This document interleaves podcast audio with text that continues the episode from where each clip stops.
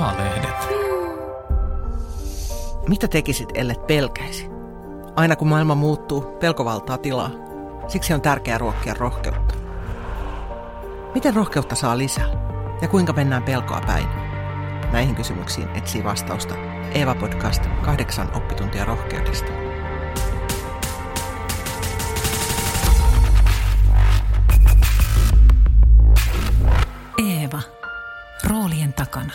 Jokaisen jakson vieraana on ihminen, joka on oppinut olemaan rohkea. Tervetuloa mukaan.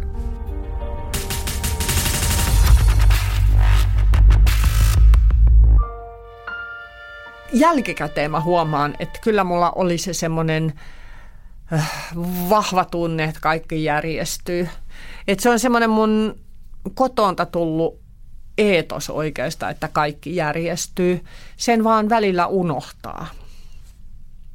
Mutta että mä oon entistä enemmän niin kuin sitä mieltä, että kaikki järjestyy, koska äh, useista niin kuin nuorempana ajattelin sen kaiken järjestymisen olevan jotain, minkä muut määrittää.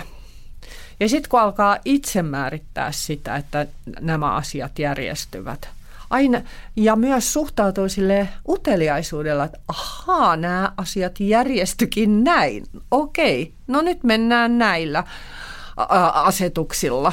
Niin sitten se niin kuin, äh, avaa itsensä niin kuin mm, mahdollisuuksille, jota ei ole ymmärtänyt, että olisi ollut omassa elämässä olemassakaan.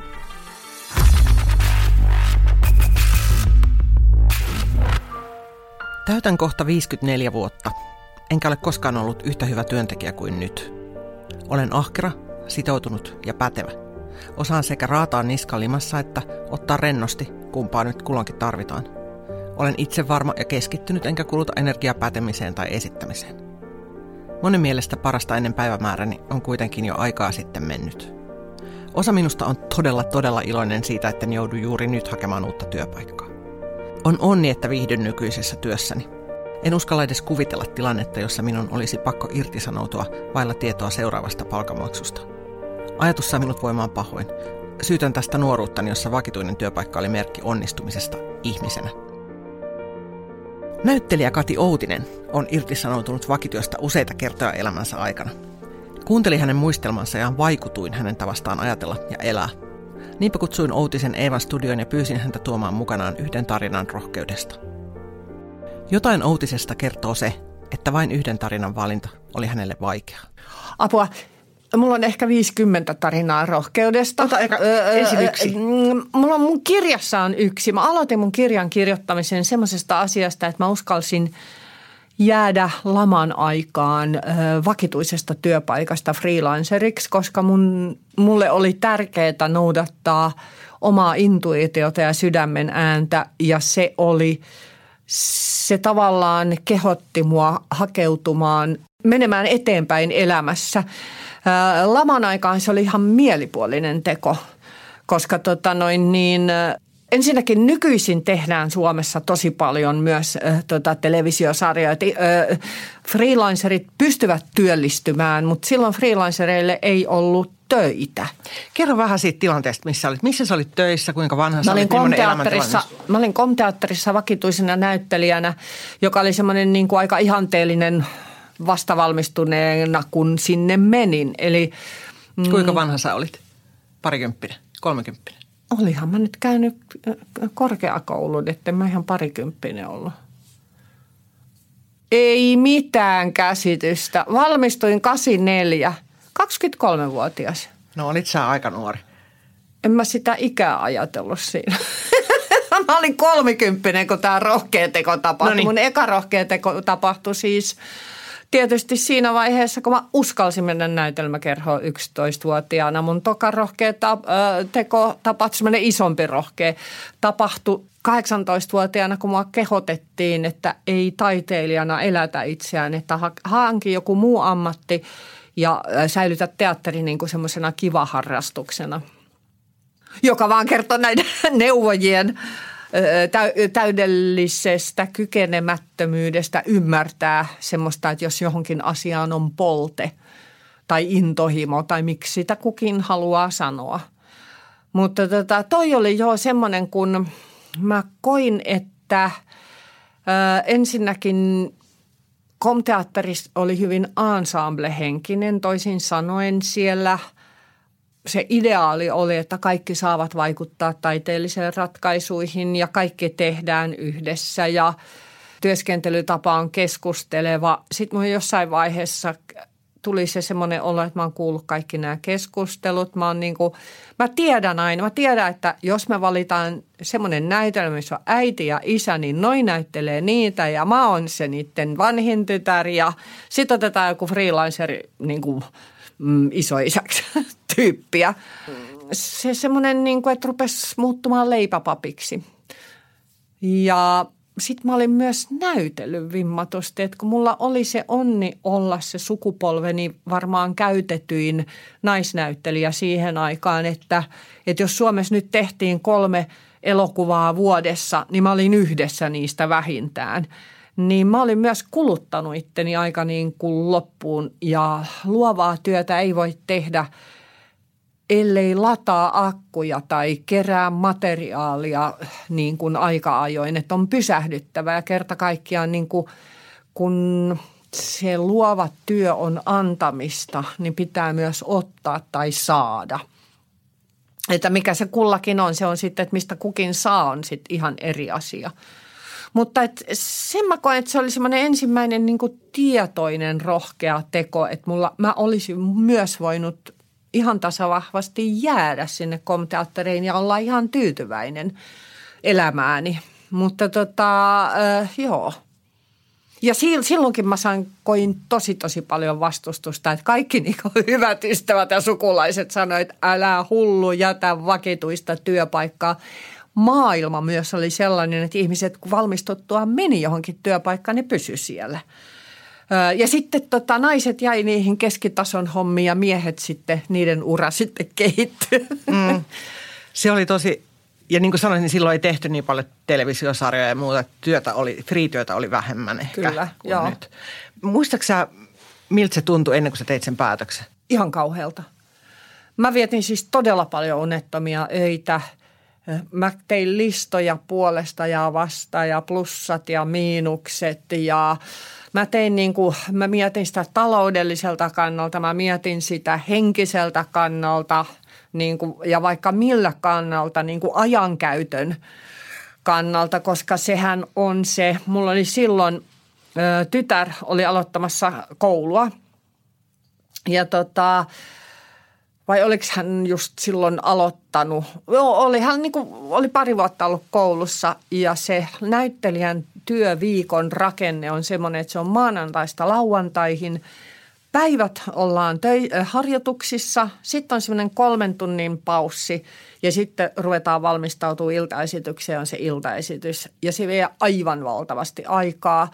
Se niin kuin sulkee pois sosiaalista elämää, se sulkee pois, että osallistuu mihinkään harrastukseen. Se, se on niin kuin – äh, ja mä luulen, että se ajan käyttö loppujen lopuksi oli se tärkein, joka siellä vaakakupissa painoi, koska silloin kun lapsi on pieni ja menee niin kuin nukkumaan kuuden seitsemän aikaa illalla, niin se mun ja lapsen päivärytmi oli aika paljon sama, että – että tota, silloin kun mä olin töissä, niin hän oli vähän aikaa tarhassa ja siellä nukuttiin päikkärit. Sitten meillä oli yhdessä se iltapäivä ja ö, ulkoilu ja leikkiminen ja syötiin niin kuin päivällinen yhdessä. Ja sitten tuli hoitaja ja mä lähdin, niin se hoitaja oli sen lapsen kanssa sen tunnin puolitoista. Sitten alkoi niin kuin iltavalmistelut. Mm. Mutta sitten kun lapsi on niin kuin, että hän valvoo illalla pidempään ja muuta, niin mä haluaisin niin kuin olla läsnä, mm. että mä en ole koko ajan pois. Vaikka komteatterissa oli silleen, siinä mielessä niin kuin lapsiystävällistä, että oli vain neljä näytöstä viikossa. Ja semmoisina päivinä, kun ei ollut näytöksiä, pidettiin pitkät harjoitus. Että päästiin niin kuin siinä, muista, oliko se neljältä vai viideltä. Ja sitten oli iltavapaa, mutta silti – sitten sä teit sen päätöksen jonain. Joo. Se oli se tämä ajankäyttö, joka sai sut ajattelemaan. Mä luulen, että se oli se, mikä Joo. eniten siinä vaakakupissa paino, öö, koska No nykyisin haukutaan nuorisolaisia tai nuoria aikuisia siitä, että he vaativat työltä niin kuin inhimillisiä olosuhteita tai että he saavat itse määritellä niin kuin enemmän asioita, niin mä halusin sen saman silloin. niin, ja mä ymmärrän näitä, koska se ei se ole se raha, joka ratkaisee usein. Mm. Ne on ihan muut seikat. Ja vaikka aina puhutaan, että järkiratkaisut ovat tärkeämpiä, niin mä en kyllä ole ihmistä tavannut, joka pelkän järjen avulla ratkaisee asioita. Että kyllähän me tunteella tehdään. Ja ihan se ra- kaikista ratkaisevin oli semmoinen uni, jonka mä näin.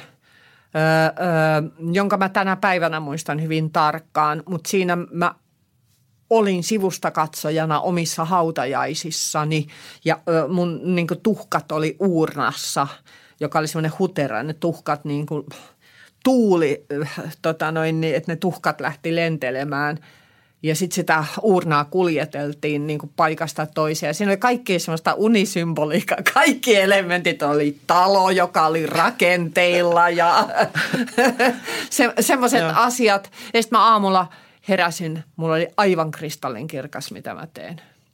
Mikä tunne siinä oli silloin päällä? Helpotus. Ja sehän on, mähän, kuinkahan pitkään, sitä on vaikea jäljittää, kuinka pitkään mä sitä mietin, mutta mä epäilen, että reilu vuoden. Ja sehän tarkoittaa, ennen kuin tekee päätöksen, on, tarkoittaa sitä, että on välitilassa. Ja semmoinen välitila – on psyykkisesti kuormittavin, mitä on. Se on ihan niin kuin mihin tahansa, jos sitä vaihtaa. No, mulla oli niin kuin työpaikan vaihdos, mutta on myös niin sellaisia asioita, että onko tämä parisuhde sellainen, että laitetaanko tavarat yhteen ja muutetaanko yhteen. Äh, niitä on semmoisia niin jahkailun paikkoja ihan tosi paljon ihmisellä ja ne on, ne on niitä välitiloja, semmoinen limbo, jossa niin kuin ajatukset pyörii ja – plussat ja miinukset, kaikki on koko ajan vaakakupissa tasan. ja sitten kun se joku mikä tahansa vetää sen vaakakupin, että näin toimimme. Sitten on helppo. Ja semmoisia, niin sitten kun se päätös on tehty ja se on helpottavaa, niin on myös helppo tehdä jatkopäätöksiä. Kaikki, mitä sä pelkäsit siitä elämästäsi, Friina, mm. palkkaton, niin toteutuiko jokin pelko? Kyllä, ihan ehdottomasti. Toteutu tämmöiset pelot niin kuin, että ei ole työtä. Semmoinen toteutui siis tosi usein. Jälkikäteen, kun katsoo almanakkoja, mulla on ollut paljon paljon työtä. Mutta mä oon ollut tilanteissa, että on tammikuun loppu ja mulla ei ole aavistustakaan, mitä seuraavaksi tapahtuu työelämässä. Sitten, tota, sitten semmoinen toinen pelko toteutui myöskin, mikä oli semmoinen, mitä mä osasin vähän aavistaa, joka oli semmoinen, että ei uskalla sanoa ei työtarjouksille, jolloin sitten on taas siellä semmoisia kausia, että kun mä sitä aikaa yritin itselleni järjestää, että yhtäkkiä mä oon semmoisessa limbossa, että mä teen kolme ja neljää työtä yhtä aikaa, koska äh, siinä oli joku semmoinen, että manaa päälleen jonkun semmoisen, että jos sanoo ei, niin se on semmoinen, että sanoo kaikille ei. Joka on osittain taikauskoa, mutta kyllähän se on, kun Suomessa on pienet piirit, niin kyllähän semmoinen niin kuin, sitten, että jos Sako sanoo, että mitäkö pyytäisi sen näyttelijän tähän rooliin, niin sitten joku, jolle on sanonut, ei saattaa sanoa, että hei mä kysyin sitä, mutta sillä oli ihan tosi paljon töitä, että se ei varmaan ehdi. Ja on kulunut puoli vuotta siitä pyynnöstä ja kalenteri olisi tyhjä ja ehtisi. Mutta tota, et se ei ole niinku semmoista mitään semmoista, että saa hankalan ihmisen maineen, vaan se niinku jää elämään. Että se on tosi työllistetty, että ei sitä kannata pyytää, että ei sillä ole kuitenkaan aikaa. Hmm. Mutta siis nämä asiat toisaalta painaa vaakakupissa vähemmän kuin se, että sitten mä rakastan tanssimista. Mähän alun perin halusin tanssijaksi, mutta siis aloitin liian myöhään – Mä halusin nimenomaan klassiseksi balleriinaksi, koska Suomessa ei tavallaan ollut se muuta tanssia silloin, kun mä aloitin tanssimaan. Ja tota, apua. Niin, mä pääsin aloittamaan ne tota, tanssitunnit taas uudestaan ja se oli ihanaa. Sain olla tyttären kanssa paljon, mikä oli ihanaa. Ja toisaalta tytär kyllästi niin kuin välillä, että eikö meillä ole ikinä kalapuikkoja, se sanoi mulle kerran, kun mä olin aina kotona ruoan kanssa odottamassa. Tehnyt kaiken näköistä terveellistä. ja sitten semmoinen itse asiassa mun työ, mä sain niin kuin aika paljon viikonloppuja vapaaksi. Paitsi silloin, kun vieraili teatterissa, niin oli tietysti ne lauantaina näytökset, mutta mulla elpy yhteydenotot kaveripiiriin. Että tuli osittain sama aikataulu. Ja myös se, että sitten oppi semmoisen, mitä oppi siitä, oli semmoinen taloudellinen ajattelu ikään kuin, että piti niin kuin tuloista ja menosta aika tarkan vaarin, koska niin kuin saattaa olla, että tämä on viimeinen palkka taas puoleen vuoteen, että tällä tai näillä kolmen kuukauden palkoilla pitää elää tosi pitkä aika, niin se, ne, ne niin kuin semmoisen niin kuin asian jotenkin oppi siinä Joo. suunnittelemaan niin kuin tällaisia asioita myös. Joo. Nykyään kolmekymppiset naiset, varsinkin kolmenelikymppiset naiset uupuu tosi paljon. Joo. Se on niin kuin vähän kansantauti siinä ikäryhmässä. Ajatteliko sä, että sä olit vaarassa uupua siinä vai, vai Olin vaarassa olitko? uupua ja mä uuvuin myös. Että mä tein ihan semmoisena umpiväsyneenä, että mulla on allakkaissa, että iso työ – minkä mä näen faktisesti, että mä olen tehnyt tuossa, että neljä kuukautta olen käynyt kuvaamassa jotain, mutta ei mitään käsity, kun mulla on allakaan merkitty niin kuin lyhenteillä. J et J. Mikä se on? Ei mitään. Ja kun mä en ole säästänyt mitään lehteleikkeitä enkä mitään semmoisia. Ei Joo. mitään käsitystä, niin sehän kertoo siitä, että mä oon ollut niin uupunut, että se ei jäänyt mihinkään mm. niin kuin – muistin loker. Kai se sieltä, kyllä sitten on tullut kyllä kanssa jossain vaiheessa yhtäkkiä, että aivan se oli se. Mutta tota, joo. Mitä olisi tapahtunut, jos sä et olisi lähtenyt? Mä odottelisin komteatterissa vi- viiden vuoden päästä alkavaa eläkeikää. Mä en tiedä. En mä tiedä, koska se on myös semmoinen teatteri, joka on muuttunut ja, äh, ja, ja äh, kehittynyt ja mennyt eteenpäin. Saattaa olla, että komteatteri olisi mennyt konkkaan, koska siellä olisi ollut iankaikkisesti samat naamat ja ihmiset olisi kyllästynyt katsomaan niitä. Niinkin olisi voinut käydä. Joo. Sen jälkeen, kun sä hyppäsit tossa vähän niin kuin tuntemattomaan, niin sä oot tehnyt sen, sen jälkeenkin – aika tehnyt, usein. Joo, mä oon tehnyt sitä aika usein. Mä huomaan, että mulla on semmoinen, siinä on mitään ajallista säännöllisyyttä, kun puhutaan, että on tämmöisiä että seitsemän vuoden joo. välein tai tämmöisiä, niin semmoista mä en ole huomannut. Mutta siihen mun taiteilijuuteen kuuluu näköjään tämmöinen, että mä lähden aina etsimään uutta. Että se seuraava varmaan oli sellainen, että tämä, sitten kun ne freelancer-vuodet oli myös semmoisia, niin että mä uuvutin itseään ja tajusin, että tämmöinen peli ei vetele. Ja sitten mulle tuli joku semmoinen, että mä haluan kehittää niin sitä ammatillista osaamista niin kuin laajentaa. Mä menin kirjo, semmoiselle tiimikäsikirjoituskurssille, että jos mä saisin sitä niin kuin kirjoittamispuolta haltuun – ja se oli vähän tämmöinen lisä- tai uudelleen koulutus, mutta sen mä ymmärsin, että mä oon niin sielultainen taiteilija, että mulla ei siinä vaiheessa ollut mitään äh, intressejä vaihtaa kokonaan alaa. Äh, mä hankkeuduin siihen koulutukseen. Sitten mä rupesin, mutta siihen ei ollut mitään koulutusta silloin, tai se oli, mutta mä en tiennyt siitä. Mutta se olisi ollut myös koko päivä opiskelua pari vuotta, siis pedagogiikan ö, laitoksella teatterikorkeakoulussa opiskella. Ja mä en pystynyt niin kuin taloudellisista syistä heittäytymään niin kuin täyspäiväiseksi opiskelijaksi. Öö, Mutta sitten mä tavallaan öö, työtä tekemällä opettelin opettamaan. Ja sehän sitten asiat, kun joht, joskus se niin kuin jotenkin asiat johtaa toiseen, niin sitten sieltä vapautui teatterikorkeakoulusta näyttelijän työn lehtoraatti – ja mä hain sitä. ja sitten oli siis valtavan nopea urakehitys, kun kutsumenettelyllä sitten pyydettiin vuosi sen jälkeen, kun mä olin toiminut lehtorina, niin professoriksi. Eeva. Roolien takana. Kymmenen vuotta sitten Kati Outinen työskenteli teatterikorkeakoulun professorina. Hän oli työssään hyvä, mutta teki liikaa töitä. Opetti ja kokousti paljon enemmän kuin olisi ollut pakko. Kun hän ilmoitti lopettavansa, opiskelijat keräsivät adressin ja toivoivat, että hän jatkaisi.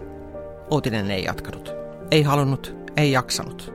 Hän oli 52-vuotias ja hyppäsi tyhjän päälle taas kerran. Jättäessään hyväpalkkaisen, vakituisen työnsä, Kati Outinen luki lehdestä, että 50 ylittäneet naiset ovat yhteiskunnassa tarpeettomia. Ajatus Kati Outisesta tarpeettomana on outo, hullu. Outinenhan on Suomen tunnetuimpia näyttelijöitä. Hänet oli palkittu Kannesissa parhaana naisnäyttelijänä roolista elokuvassa Miesvailla menneisyyttä. Hänellä oli kolme Jussi-palkintoa ja hän oli tehnyt lukemattomia upeita teatterirooleja. Niin siinä kuitenkin kävi, että 52-vuotiaalle Outiselle ei löytynyt töitä. Ehkä se johtui siitä, että hän oli ollut 11 vuotta opettamassa poissa piireistä. Ehkä se johtui jostain muusta. Lopputulos oli kuitenkin se, että Outinen jäi tyhjän päälle. Niinpä hän alkoi tehdä omia juttujaan. Jälkikäteen mä huomaan, että kyllä mulla oli se semmoinen äh, vahva tunne, että kaikki järjestyy. Että se on semmoinen mun kotonta tullut eetos oikeastaan, että kaikki järjestyy. Sen vaan välillä unohtaa. Mutta että mä oon entistä enemmän niin kuin sitä mieltä, että kaikki järjestyy, koska ää, useista niin nuorempana ajattelin sen kaiken järjestymisen olevan jotain, minkä muut määrittää – ja sitten kun alkaa itse määrittää sitä, että nämä asiat järjestyvät, aina, ja myös suhtautuu sille uteliaisuudella, että ahaa, nämä asiat järjestykin näin. Okei, no nyt mennään näillä asetuksilla. Niin sitten se niin kuin, ö, avaa itsensä niin kuin mm, mahdollisuuksille, jota ei ole ymmärtänyt, että olisi ollut omassa elämässä olemassakaan.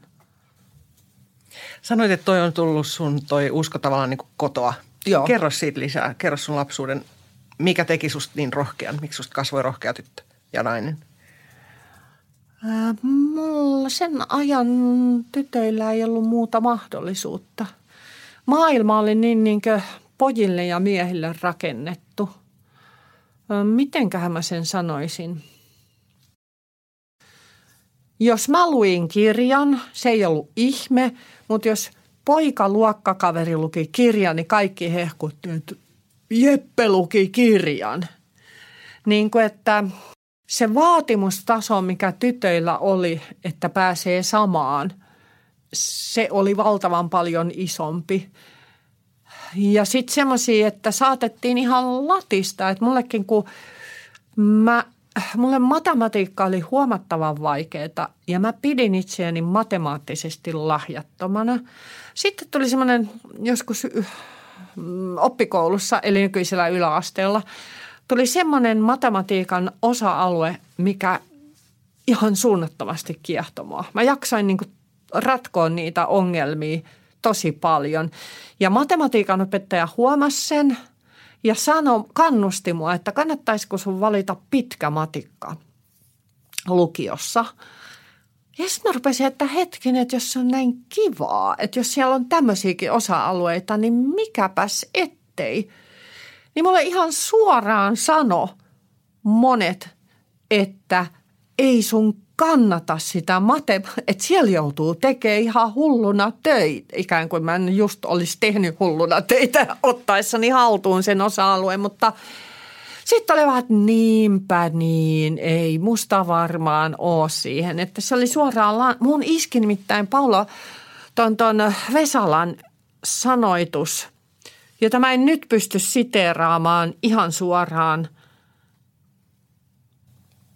että mikä se paikka on, mutta mä sanon näin, että synnyin maahan, jossa tytöt ei soita kitaraa. Mä arvasin, koska toi on musta niin kuvaava. Mutta niin, ei... siinä, on, mut siinä on yhdessä lauseessa kiteytettynä koko mun lapsuus. Kyllä, mutta toihan ei johda rohkeuteen, vaan toi johtaa siihen helposti, että lannistuu. Ja että no niin, en, no joo, no sanotaan näin. No mulla se jotain johti, sussa niin, on ollut. Niin, mulla se johti siihen, että mä rupesin niinku taistelemaan – ja kun mä oon sillä lailla taistelija, että mä en ole kilpailija ollenkaan, jos mä huomaan, että mä kilpailen jonkun kanssa, mä luovutan heti. Koska silloin mä tajuan, että tolle voitto on niin tärkeä, että se voi huonosti, jos ei se voita. Sitten mä että aha, okei. Okay. Ja sitten mä suuntaan energiaani johonkin muuhun asiaan. Mutta se niin taisteleminen jonkun asian eteen on mulla kyllä veressä hyvinkin paljon. Että mähän on sitten taas toisaalta joutunut taistelemaan semmoista yleistä mielipidettä vastaan. Ja nämä on niin tosi hankalia sanallistaa, kun yleinen mielipide on jotain, mitä kukaan ei ole sanonut, mitä ei ikinä pysty todistamaan, että tällaista on. Mutta kun mä jäin yksinhuoltajaksi tota, 80-luvun puolenvälin jälkeen, niin se, että mä en, se ei ollut säälin aihe, että se avioero oli helpotus, että kävi paremmin kun erosin. Jos olisin jatkanut liitossa, kaikki olisivat voineet, tämä oli parasta meille kaikille. Sitä ei vaan niin kuin kuultu vaan niin kuin, että nyt on surkea yksin huoltaja lapsuus, joudut teitä Helsinkiin ankeisiin olosuhteisiin. Sille, että ja vaikka niin pärjäs ja on pärjännyt, niin silti se, se oli semmoinen niin stigma tai liima – jotenkin otsassa ja sitten joutui jatkuvasti taistella. Sitten jossain vaiheessa mä vaan väsyin, niin kuin, että pitäkää tunkkinne niin kuin, ja miettikää yksinhuoltajuudesta. Mutta toikin on yksinhuoltajan lapsia, se on perinnyt ja tuokin tuolla ja tuokin tuolla, että sitä. Ja tällä hetkellä on siis, että yksin asujia, niitä ei vaan, niitä ei ole missä, niitä ei ole koronasuunnitelmissa, niitä ei ole missään – tällaisissa tota, mm, vaaliteemoissa tai ne, ne ei näy, ne ei ole olemassa. Niin kuin, ja silti 30 prosenttia vai mitä reilusti yli miljoona suomalaista on yksin asuvia mm. tällä hetkellä. Ja niin kuin, että me suljetaan silmät semmoisilta tota noin niin, asioilta yhteiskunta. Nehän on kaikki sellaisia, että – pidetään valittajana tai marmattajana tai, tai niin kuin, että ei tuosta kannata puhua tai tuommoisia asioita ei saa ottaa esiin. Ja sitten on vaan niin kuin silleen, että mitä mä nyt, mä nyt taistelen tässä anyways, mutta ei mulla ole niin kuin tämmöistä, mulla ei ole edes mitään kenen puolesta taistella. Oliko se eroaminen rohkeutta? Oli, siihen maailman aikaan. Kyllä, kyllä mulla ihan siis vanhemmista lähtee ja kaikki. Vaikka näki, että mä voin huonosti, kaikki voi huonosti. Niin Sun silti... miehellä oli alkoholiongelma? Joo, kyllä. Eli oli aika niin selkeä tilanne Hyvin siinä selkeä mielessä. tilanne. Niin silti niin kun se semmoinen, että nainen kestää ja kärsii ja hmm. kaiken se kestää, kaiken se kärsii, paitsi miehet ei tee. Niin. oli se sen ajan. Niin. Joo. No mutta sitten sä lähdit sieltä professorin pestistä pois. Mi- millaisia ajatuksia sinulla silloin oli? Mitä sä pelkäsit siinä vaiheessa? Ää, ikärasismia. Sä olit 52. 50. Niin. Ja oli just tota noin, niin, lukenut tutkimuksen, jossa, niin kuin, jonka otsikko oli tällainen. Ja se tutkimus siis kerrankin otsikko piti sisällön kanssa paikkansa, että – Yli 52-vuotiaat ovat yhteiskunnan näkökulmasta tarpeettomia. Niin, ja sehän piti paikkaa, sehän mä kukaan tarvinnut. Sittenhän mä rupesin tekemään omia juttuja ja niin muita. Sä olit tosi menestynyt näyttelijä. Kyllä, joo. Sul kannes, kannesit takana ja Aki Kaurismäen mutta töissä. ne kaikki oli mennyttä. Siis eihän mä proffa-aikana, kymmenen vuotta, mitään. mä olin niin tavallaan pois sieltä taiteilijapuolelta. Että en mä tiedä, että olisiko mulla ollut silloin töitä vai ei. Mutta mä olin luvannut opiskelijoille, että mä olen täällä. Ja toisaalta siihen aikaan sai tehdä 80 tuntia taiteellista työtä. Ja sehän on niin kuin kaksi viikkoa, niin ei, jos, jos tota, yhtä teatteriesitystä harjoitellaan vähintään kahdeksan viikkoa, niin ei niitä vaan voi tehdä. Mm. Että jotain satunnaisia muutaman päivän leffakeikkoja mä tein. Öö, Mutta ikä, ikärasismia mä pelkäsin ja sehän se siellä toteutui ihan niin kuin täysillä. Että mä just siihen, nythän niin kuin 52-vuotiaat ja ylinäyttelijät oikein niin kuin hehkuu naiset tuolla. Ja siinä mä puhun myös miehistä. E, niin kuin hyvin harvat miehet myös saa töitä. Ja se on ihan se tavallaan se tuotantokoneisto jotenkin mm, pyörii nuorilla kasvoilla. Mutta nyt tähän tilanne on huomattavasti parantunut, että näkee eri ikäisiä. Niin me ollaan ehkä vähän vähemmän ikäraisesti Mä luulen, että se on parantunut. Kyllä, kyllä. Niin. Ei kyllä ja ole. saattaa johtua tästä raken, ikärakenteesta, mikä on Suomessa, että ne, niitä yli 52-vuotiaita on pakko sietää ja pitää työelämässä. Me ollaan ne, koska... jotka siellä käy katsomassa esimerkiksi elokuvat ja teatteria. No niinpä, niinpä, joo. Onko se koukussa uhkarohkeuteen? Eh. Vaan uuden etsimiseen. Mihin sä oot koukussa? Onko se koukussa johonkin? Mä en itse asiassa suolapähkinöihin. mä, mä en ole koukussa mihinkään. Mä oon niin monta kertaa joutunut niin erinäköisistä koukuista luopumaan.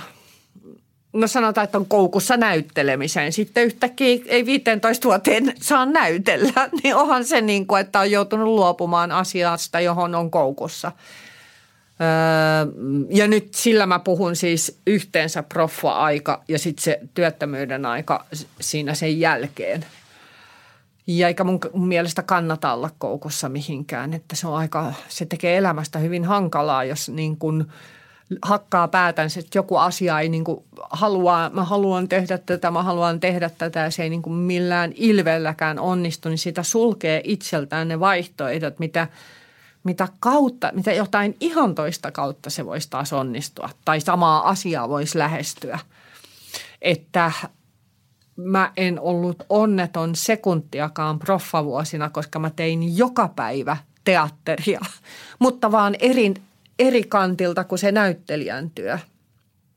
Ja itse asiassa tosi, tosi monipuolisesti, kun sitä niin kuin näyttelijän työn professorina saa niin kuin opettaa, saa ohjata, saa, äh, saa auttaa, saa – ideoida, niin kun saa, saa tota noin niin etsiä, tutkia yhdessä opiskelijoiden kanssa ja sen nuoremman sukupolven kanssa, niin, niin tota, sehän on mielettömän inspiroivaa niin kuin tekemistä, että sitä mä en kadu sekuntiakaan. Että, että se, se harmitti vaan, että se byrokratia tai ne uudistus mielipuolinen uudistusvimma ja uudistusten tempo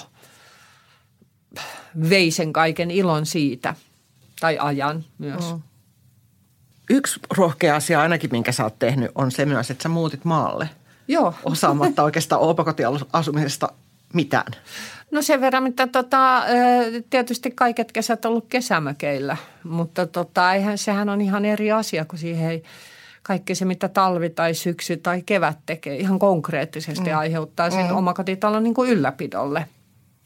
Kerro, siitä, kerro se tarina. Se ei ole mikään tarina, kun se on vaan semmoinen, että se mä halusin niin kuin vaan Helsingistä pois, koska tämä oli ihan niin kuin valtavan iso työpaikka, ottaen huomioon, että mä oon kuvannut joka kaupungin osassa. Että aina kun mä menen johonkin, niin se on työpaikka – ja sitten toinen mulla oli vähän semmoinen, että mä halusin niin pitkälle, että kun mä olin se, tota, joka aina hälytettiin, jos ohi työajan, jos opiskelijaproduktiomme kriisiytyi tai tarvittiin nyt läpimenoon jotkut silmäpari katsomaan, niin mut aina soitettiin, kun mä asuin niin kuin muutaman metropysäkin päässä koululta. Ja sitten tota noin niin, ja sitten mä, kun mä oon kiltti ihminen, niin mulla tuli semmoinen, niin että en mä voi noita pulaa jättää. Ja tytär oli siis sen ikäinen, että asui jo omillaan. Niin, niin tota, mä halusin niin paljon, että joo, sori, junat ei kulje. Pidet, en pääse nyt katsoa läpimenoa. Ja sitten niin tuttavien kesämökin naapurissa tuli talo myyntiin. Sitten loppujen lopuksi mä olin etsinyt semmoista, niin kuin, mihin mä pääsen vetäytymään. Koska niin se vetäytyminen ja niin kuin mä puhuin aikaisemminkin tässä podcastissa, jos te jätätte sen sinne, niin siitä, että kun on pakko välillä äh, rauhoittaa tilanne ja äh, kerätä materiaalia ja voimia ja kaikkea, niin tota, semmoista vetäytymispaikkaa talviasuttavaa, mutta eihän mulla ollut kuitenkaan sitten, oli asuntolainaa edelleen ja muuta, niin tota, mä en voinut niin sen lisäksi ottaa jotain kesämökki- tai kakkosasuntolainaa – koska yksinäiset naiset ja pankit, niin, niin, tota, niin, niin mm, sitten vaan niin kuin, että tuohon mä haluan ja pakko myydä se niin kuin Helsingin koti, että saa tuon. Pelottiko se? Ei. Se oli kauhean inspiroiva.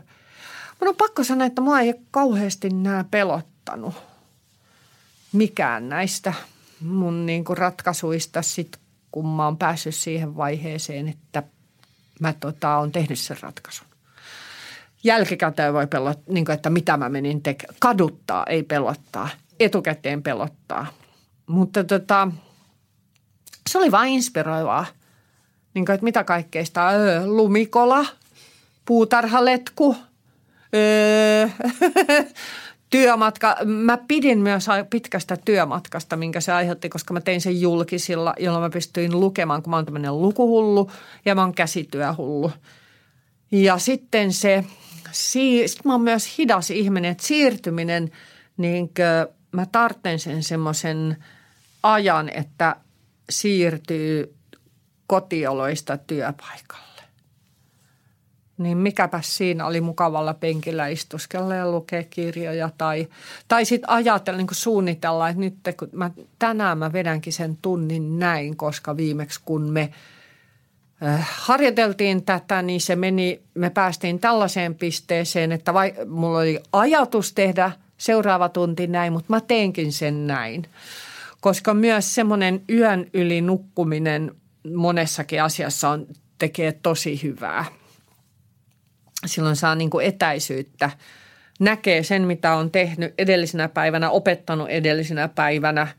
Sitten nukkuu yön yli ja että hei, niille ehkä jäi epäselväksi tai tämä asia tarvitsee vähän enemmän paneutumista tai lisäharjoitteita. Tai että hetkinen, ne osas tämän jo niin hyvin, että ei me nyt tätä enää hinkuteta, että mennäänpäs eteenpäin. Niin tämmöiset asiat syntyy niin kuin siinä työmatkalla. Joo. Mutta siis pelottamisesta ei pelota etukäteen, mutta mä olen kova huolehtimaan etukäteen. Ja usein semmoisista triviaaleista seikoista, mm. että mä, mulla on esitys, niin mua huolettaa, että löydänkö mä parkkipaikan sen esityspaikan läheltä tai mulla on esitys ja mua huolettaa, että liukastunko mä. niin kuin, että ne on ihan eri asioita kuin mitä kuvittelisi, että, voi, että meneekö se esitys hyvin, on ehkä se, mitä voisi etukäteen niin kuin huolettaa, mutta niistä, niistä en, ei huoleta. on tämmöiset ihan triviaalit seikat. No koronasta mä huole, mua huolestuttaa etukäteen se, että palaako yleisö ikinä teatteriin, vaikka kaikesta kurimuksesta päästäisiin ja, ja mua huolestuttaa niin kuin tämmöiset asiat – mikä sua pelottaa nyt? Missä sä nyt tarvit rohkeutta? Nyt mä tarvitsen rohkeutta ähm, itse asiassa hyväksymisessä, koska mua pelottaa maailman populististuminen. Mua pelottaa yksipuoliset uutiset. Ähm, mä mun mielestä uutinen on semmoinen, että ei voi, kaikilla uutispalveluilla on tämmöinen, että valkkaa uutiset, valkkaa aiheet, mitä sua kiinnostaa. Niin mun mielestä uutinen on semmoista, että sit, ne on vaan luettava. Ei niitä voi valkkailla. että tota, Äh, koska sitten vielä sellaiset aiheet, kun mua ei kiinnosta esimerkiksi kilpaurheilu ollenkaan, niin mä silti seuraan urheilua, että mä tiedän, jotenkin siellä näkyy sellaiset kaiken näköiset tota, asiat yhteiskunnasta heijastuu urheilun maailmaan, kuten tällä hetkellä ö, ö, olympialaiset ja ihmisoikeudet tai fluori ja ympäristösuojelu siis näissä mm, suksien pohjissa tai ketkupelillä voittaminen, toisin sanoen anaboliset steroidit ja kaiken maailman tämmöiset, niin kuin, että kun sadasosa sekunnit ratkaisee maailmanmestaruuksia ja omaisuuksia, niin sitten tuota, pumpataan ihmisiin kaiken maailman niin kuin dopingaineita. Ja semmoiset, ne on semmoisia, niin kuin, että kun sellaista on urheilussa, niin sellaista on myös urheilun ulkopuolella. Lohdutonta on ollut lukea urheilussa näistä nuorista naisurheilijoista, joita on käytetty hyväksi monellakin tavalla ja miksei miesurheilijoistakin, mutta heitä nyt ei ole vaan ilmennyt niin paljon niin kuin heidäksi, heidän hyväksikäyttöään kulttuurista mä seuraan semmoisiakin asioita, mitkä ei ole niin, vaikka mä niin taiteis, taiteista seuraan kaikkia, niin siellä on tietysti, että mä seuraan enemmän näitä kuin näitä koska ei vaan niin kuin ihmiselämä ei riitä siihen, että seuraa kaikkia yhtä intensiivisesti.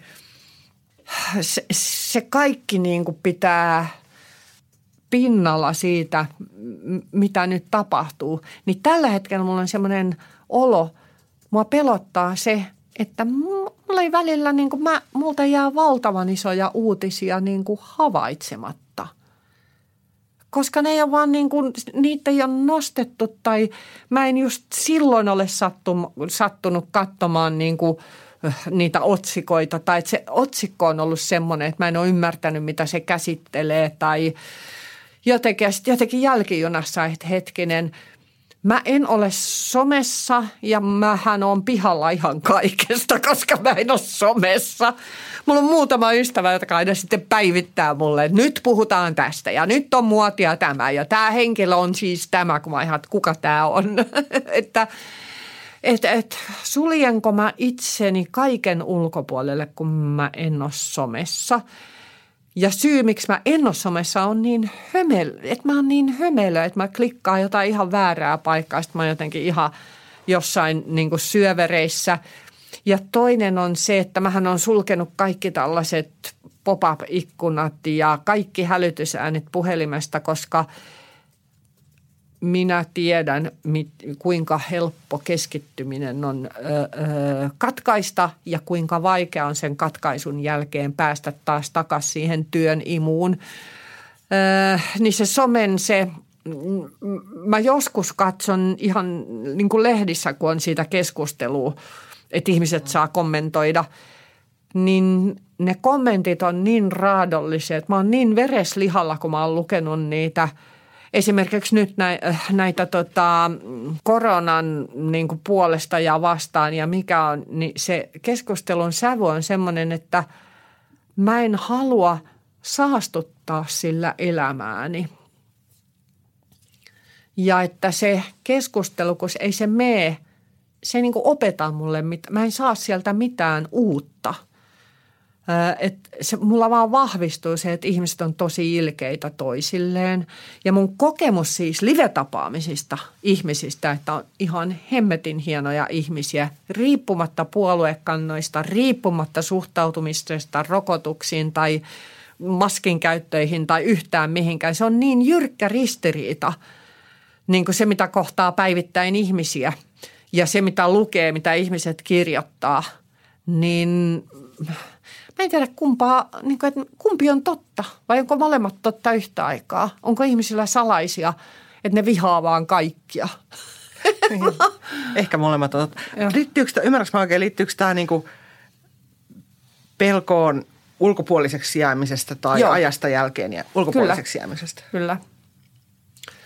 Joka johtuu, se varmaan johtuu myös siitä, että mähän olen ihan ammattini ö, ö, vuoksi jo vähän ulkopuolinen, koska siis ei, ei voi mennä silleen neutraalina ihmisryhmään, josta kolme neljä tunnistaa, kuka sä oot. Niin sä, ethän sä silloin lähesty sitä ihmisryhmää samalla lailla, että sä niin kuin puhtain, puhtaalta pöydältä, että voit esittäytyä, vaan siellä on ihmisillä jo mielipide tai joku näkemys, minkälainen sä oot. Mm tai vähintään, että minkälaisia töitä on tehnyt, niin, niin tota, se aiheuttaa tiettyä ulkopuolisuutta. Mä en voi mennä niin kuin baareihin, jos mä haluan olla rauhassa. Mä en voi mennä Ruotsin laivoille.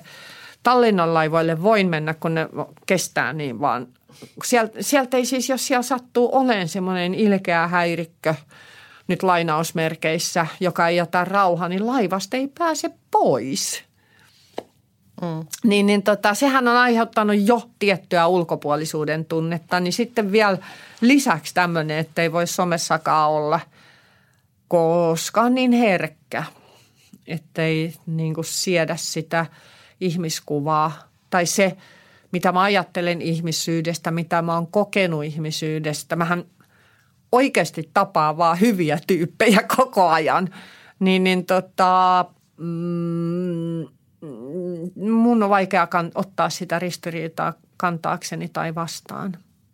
Mikä on sun mielestä rohkeinta, mitä sä oot tehnyt? Mulla on siis kaksi vaihtoehtoa ja toinen on, että mä ryhdyin näyttelijäksi ja toinen on, että mä otin niin kuin erosin. Ehkä ne on yhtä rohkeita. Mutta mun rohkeista teoista on jo 40 vuotta ja 50 vuotta aikaa, että voisi olla joku rohkea teko vielä edessä. Mun mielestä oikeasti se on, sä oot jotenkin elänyt tosi rohkeasti ja oman näköisesti. Silti se näyttää niin kuin sun niin kuin ulkopuolelta el, sun elämäkerran lukeneena ja sun, sun tota, uraa seuranneena. Niin musta näyttää, että sä oot tehnyt just – niin kuin sun sisin on sanonut ja sä oot elänyt niin kuin ihan ollut omanlaisesi. Sä et vaikuta tavalliselta, jos mä nyt puhun vähän suoraan, sä et vaikuta tavalliselta näyttelijältä siinä mielessä, että sä et ole ilmeisestikään kovin innokas juhlia esimerkiksi.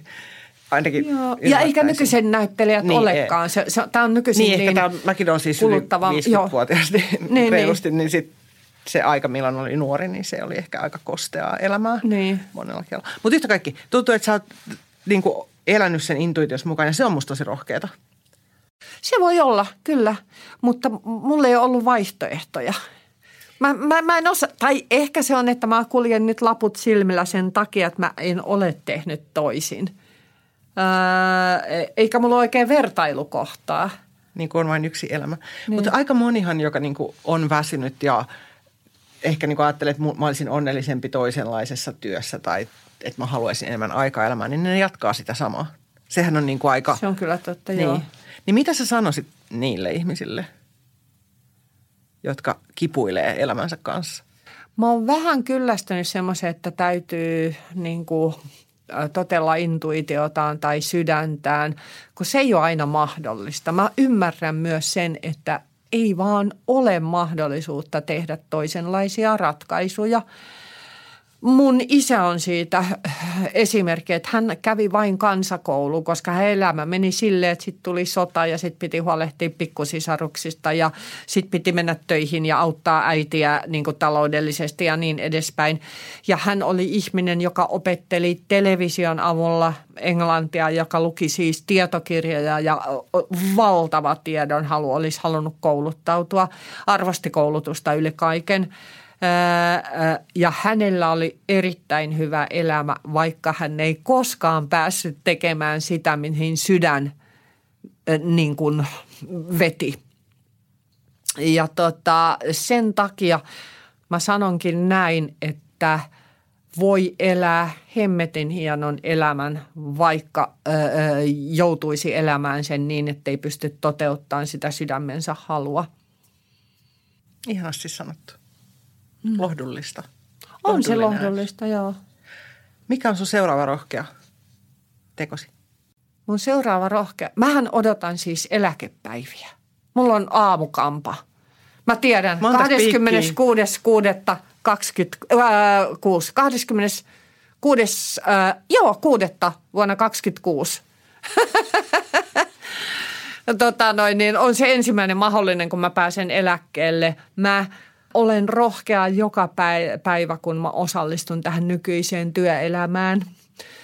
Tällä hetkellä mä oon Komteatterissa todella hienon työryhmän kanssa työskentelen. Mulla on kaikki ne apurahaproduktiot, Try Me Good King, Lempeä valo laskeutuu meihin kaikki ja, ja Janiksiin, loistavat työporukat – kaikki ne paikat, missä ja ne ihmiset, joihin mä oon törmännyt se mun muistisairausesityksen kanssa – älyttömän hienoja tapaamisia. Mutta että sinä päivänä, kun se tulee se työryhmä, missä mulla on paha olla, ja mähän kerään siis, äh, munhan pitää saada eläke kasaan, niin niin nyt ne seuraavat, mitä viisi, vähän reilu viisi vuotta, kun mä oon siellä työelämässä, mä pelkään sitä työelämää. Siis mä pelkään sitä ihan konkreettisesti kollegojen kertomusten perusteella. He ovat kertoneet kammottavia kokemuksia työelämästä – niin, niin tota, että se ei pohjaudu mihinkään semmoiseen valveuneen tai tommoseen, vaan niin kuin ihan konkreettisiin toimiin. Mitä sä pelkäät tässä työelämässä? Anna joku esimerkki, että saa kiinni. Äänikirjojen lukua esimerkiksi, että siellä näyttelijälle maksetaan valmiista työtunnista niin kuin, ö, 60 ja 90 sen valmiin työtunnin tekemiseen menee niin monta tuntia, että se tuntipalkaksi jää pienempi kuin mikä mäkkärissä maksetaan – niin kuin kausityöntekijälle, niin tällaista työelämää mä pelkään. Öö, niin, niin tuota, mm, mm, rohkeutta on olla siinä mukana silti. Mm, mutta siis en mä tiedä, mä en osaa myöskään sanoa, että multa vaatisi mitään rohkeutta. Tai että mä oon tehnyt niin semmoisia temppoja, että ei mikään ei tunnu enää siltä, että se vaatii rohkeutta, kun että niin vaan tehdään. Toisaalta mähän järjestelen itse omaa työelämääni, että mä oon tällä hetkellä, mulla on hirvittävä haku päällä, että mikä se on se mun seuraava oma juttu. Mulla on myös, kun mulla on niin hyvät kokemukset nyt näistä viimeisimmistä työryhmistä, niin myös semmoinen niin kuin, kutku, että kun pääsis seuraavaan ihanaan työryhmään, kun mä oon tiimityöskentelijä, että mähän en ole luonnostaan ihminen, joka tekee yksin töitä. Öö, mutta ei se niin rohkeutta vaadi sen kummemmin. Että se, se, on, se mm, vaatii sellaista aukiolemista, niin kuin että äh, kun se seuraavan jutun pitää olla aiheeltaan semmoinen, että mä pystyn paneutumaan siihen kaksi vuotta, koska sehän on se aikaväli, että uusi juttu tehdään niin, niin tota, se ei voi olla mikään semmoinen, että kolmen kuukauden päästä mä että ei, ei, ei, nyt ei kerta kaikkiaan. Tästä ei irtoa enää mitään. Toisaalta sitten kaikestahan oppii, kun tässä on tämä, että mitä tahansa tekeekin, niin siitähän oppii. Sen takia, jos sä kysyisit multa, että kadut sä mitään, niin mun vastaus, että en, koska ihan kaikesta on oppinut jotain. Ja kaikki järjestyy. Ja kaikki järjestyy. Mm. Eeva. Roolien takana. Nyt oppitunnilla vuorossa pistarit. Jotta voi olla rohkea, pitää tuntea pelkoa. Mutta mitä pelko on ja miten siitä pääsee eroon? On pistokokeen aika. Kuka on mielestäsi rohkea? Kaunottari ja hirviön, hirviön kaunotar. Miksi? Hän menee linnaan, jota isännöi isäntä – josta kaikki varoittavat, että se on niin ruma ja ilkeä. Ja hän uskaltaa mennä sinne. Se, mitä sitten tapahtuu, se, tämä romanttinen osuus, se, se on sitten satua. Mutta mä voisin sanoa, että semmoinen ihminen, joka uskaltaa mennä jonnekin, josta pelotellaan kohtaamaan ja katsoo niin omin silmin, että mikä sitä onkaan. Vähän niin kuin suakin peloteltiin sillä Totta muuten. Missä tilanteessa olisit tarvinnut rohkeutta, mutta sinulla ei ollut sitä? En mä tiedä. ei mitään kärryä. Aa, ulkomaille lähtö. Aivan. Siis tämmöinen mm, opiskelemaan tuota noin niin puoleksi vuodeksi tai vuodeksi ulkomaille. Mä olin semmoisessa näyttelijäkisassa – josta palkintona oli arvosteisuus New Yorkilais yliopistossa niin kuin vuosi, siis stipendi vuodeksi sinne. Niin, niin tota, ei, en pystynyt lähteä. Tosin siis mulla oli myös pieni lapsi ja avioeron niskassa ja kaiken maailman tällaista, että mä en olisi pystynyt sitä tekemään, mutta en mä olisi muutenkaan uskaltanut sitä tehdä. Mitä pelko on? Pelko on semmoinen hyvin konkreettinen, fyysinen tapahtuma, jossa hengitys tihenee, vatsa niin kuin pallea kiristyy, jalat menee veteliksi. Hengityksestä tulee tämmöistä yläkeuhkohengitystä – sitten se voi aiheuttaa käsien vapinaa ja tuntuu, että veret pakenee. Tai sitten, että veret niin kuin rupeaa, että kuulee oman verenkiertonsa. Se on sitten taas reaktio siihen pelkoon. Se on sitä, että ihokarvat nousee pystyyn. Se on ajatu, sitä, että ajatukset lähtee kiertämään yhtä kehää – ja niitä ei saa niin kuin tottelemaan itseään, niin kuin ajattelemaan semmoista, että millä pääsisi tästä tilanteesta johonkin suuntaan. Se aiheuttaa taistele tai pakene reaktion yksinkertaisesti. Miten siitä pääsee eroon pelosta? Kohtaamalla sen pelon.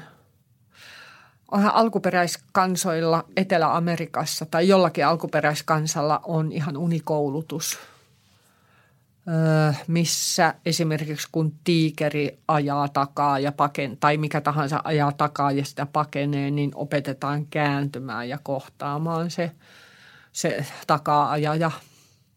Mm, pelosta ei kannata päästä eroon, koska pelko on myös elämää ylläpitävä tekijä, mutta se kai nykyihmiselle niitä pelkoja aiheuttaa asiat, joita ei kannattaisi pelätä tai ei tarvitsisi pelätä – ehkä se peloista irtipääseminen voisi olla sitä, että oppis näkemään, mikä on oikeasti sellaista, että tuota kannattaakin pelätä. Siitä, että tota ei kannata pelätä. Mä tiedän ihmisiä, jotka on elänyt pelon vallassa koko ikänsä. Mm, tai että se lapsuuden pelko on levinnyt ja laajentunut koko ikää, siis koko eliniäksi vaikuttavaksi asiaksi. Ja silloin puhutaan tietysti niin kuin traumoista ja muista, että joihin niin kuin täytyisi saada ammattiapua. Mutta myös sellaisista, että ne on mm, niin vaiettuja asioita tai niitä ei ole, siis itse on vaiennut niistä asioista niin hyvin, että edes lähimmät ihmiset tiedä, että sellainen pelko on, joka vaikuttaa kaikkiin elämän ratkaisuihin, öö, jolloin ja se vaikeneminen saattaa jatkua siis ihan hautaan asti. Sitten jälkipolvet saattaa jostain päiväkirjasta tai jostain tajuta, että Herran Jumala –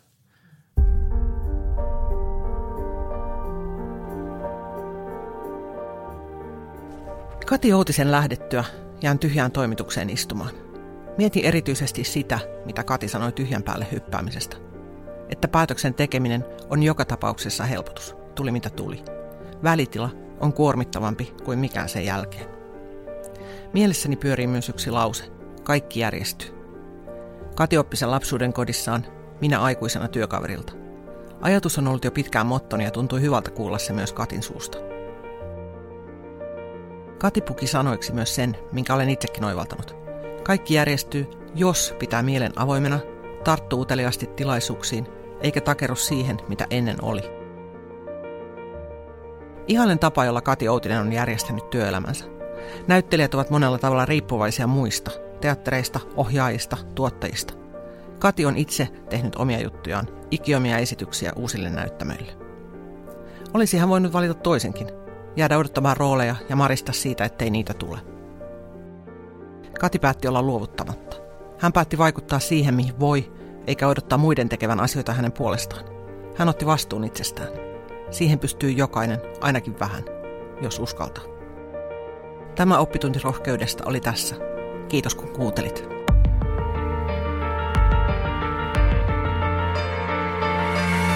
Eeva.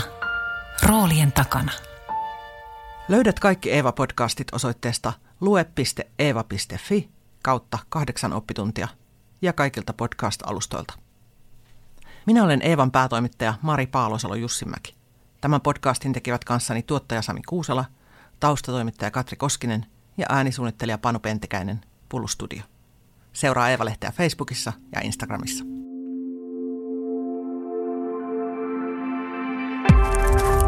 A-lehdet. Hei, minä olen Eevan päätoimittaja Mari Paalosolo Jussimäki. Tämän podcastin lisäksi Eeva on paljon muutakin. Eeva-lehden sivuilla kohtaat joka vuosi yli 160 rohkeaa ihmistä. Toivon, että tilaat Eevan ja tulet mukaan. Kurkkaa hyvä tarjous osoitteesta lue.eeva.fi kautta tutustu.